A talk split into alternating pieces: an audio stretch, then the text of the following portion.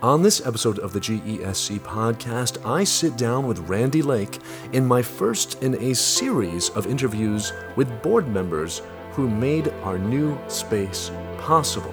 So, taking on a little bit of a different format this week, a shorter episode, but a very important one nonetheless. Actors to your places, podcast listeners to your earbuds. Join us as we make our great escape.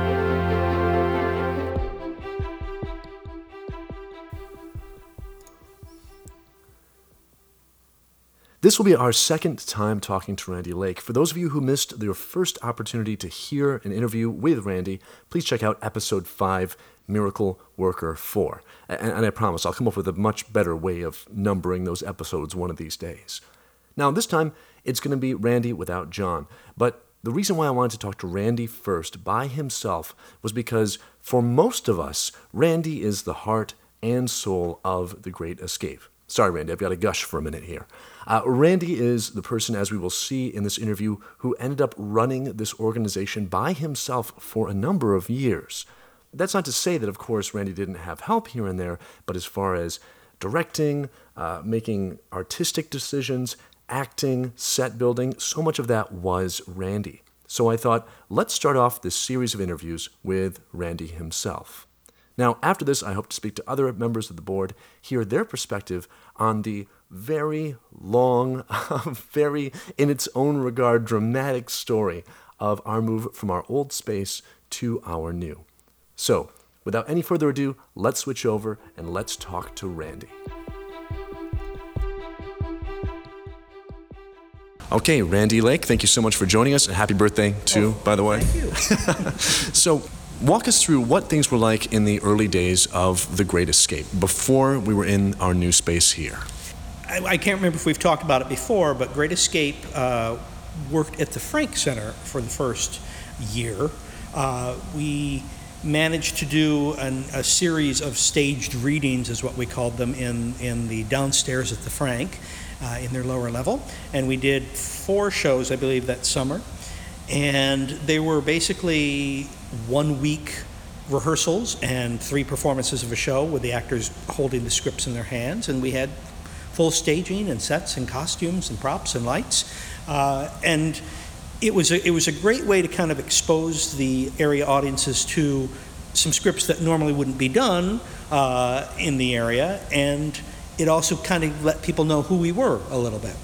So we were there, and then we decided to do a fully staged version of the comedy Lend Me a Tenor. And we were working again in their lower level.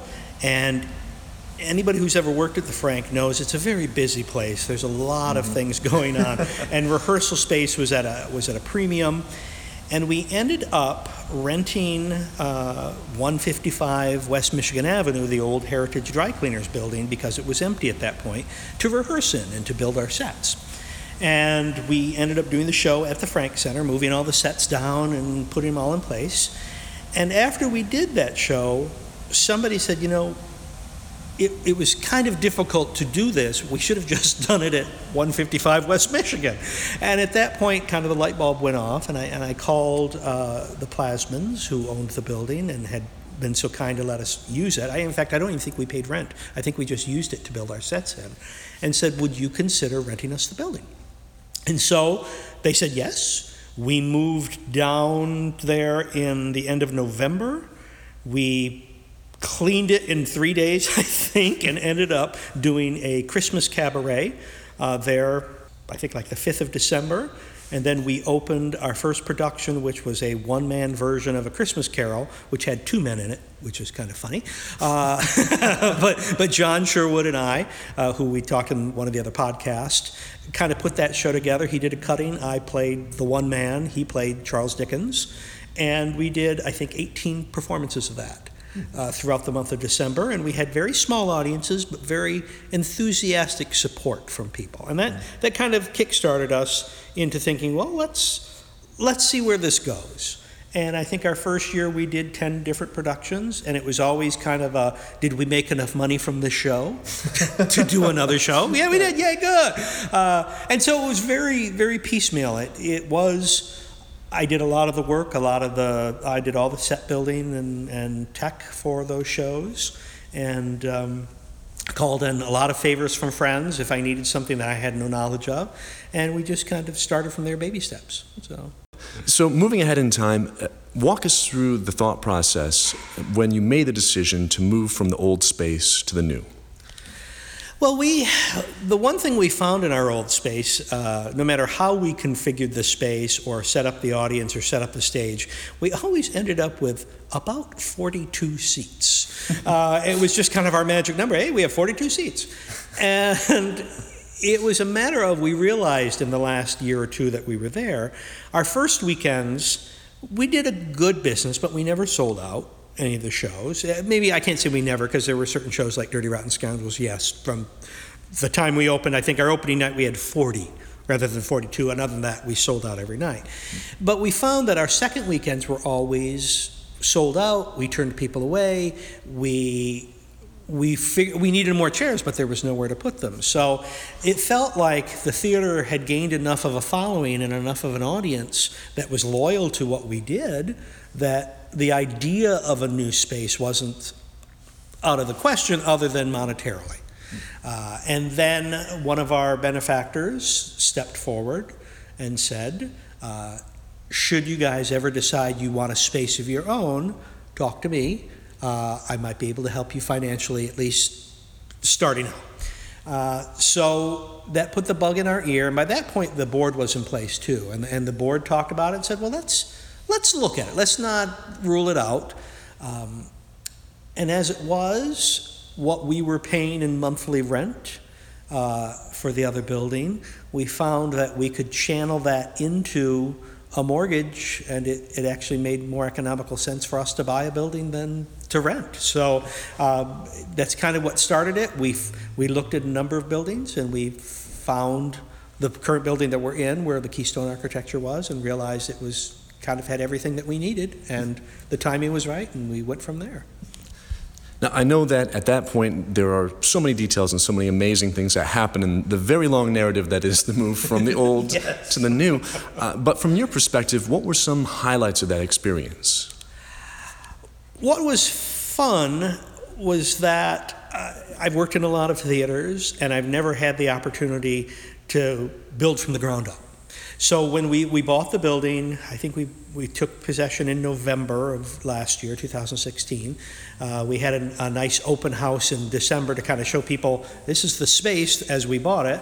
And then in uh, January, we tore down everything that was here. We kind of gutted the place, and then we started fresh in February, actually building.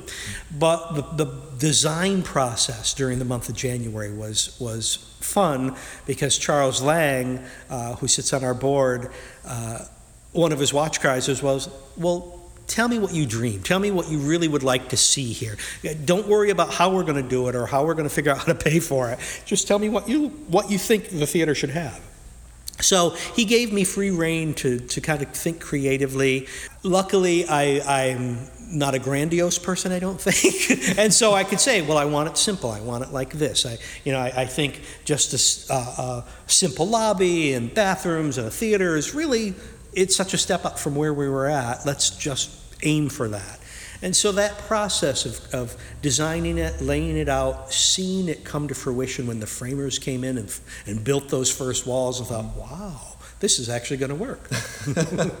uh, and, and just the volunteer effort to help has been astounding to me. I, because I'm used to kind of carrying the burden, I don't complain, I just kind of do it to see that there are so many people out there who want to help and want to be a part of it and, and are happy to come in on a weekend and it's, you know give us six hours uh, is just astounding to me. I'm, I'm still overwhelmed whenever it happens. All right. Randy Lake, thank you so much for joining us again. Thanks, Tony. As always, a pleasure to sit down and chat with Randy. Now, some news for some upcoming events to let you know what is in the works currently. We have a drama slam coming up Friday, August 11th. Uh, at the time of releasing this, I know that'll give you only maybe 48 hours notice, but really, uh, what else could you do on a Friday night other than go see some fantastic drama? So, again, August 11th, we have our first drama slam in our new space.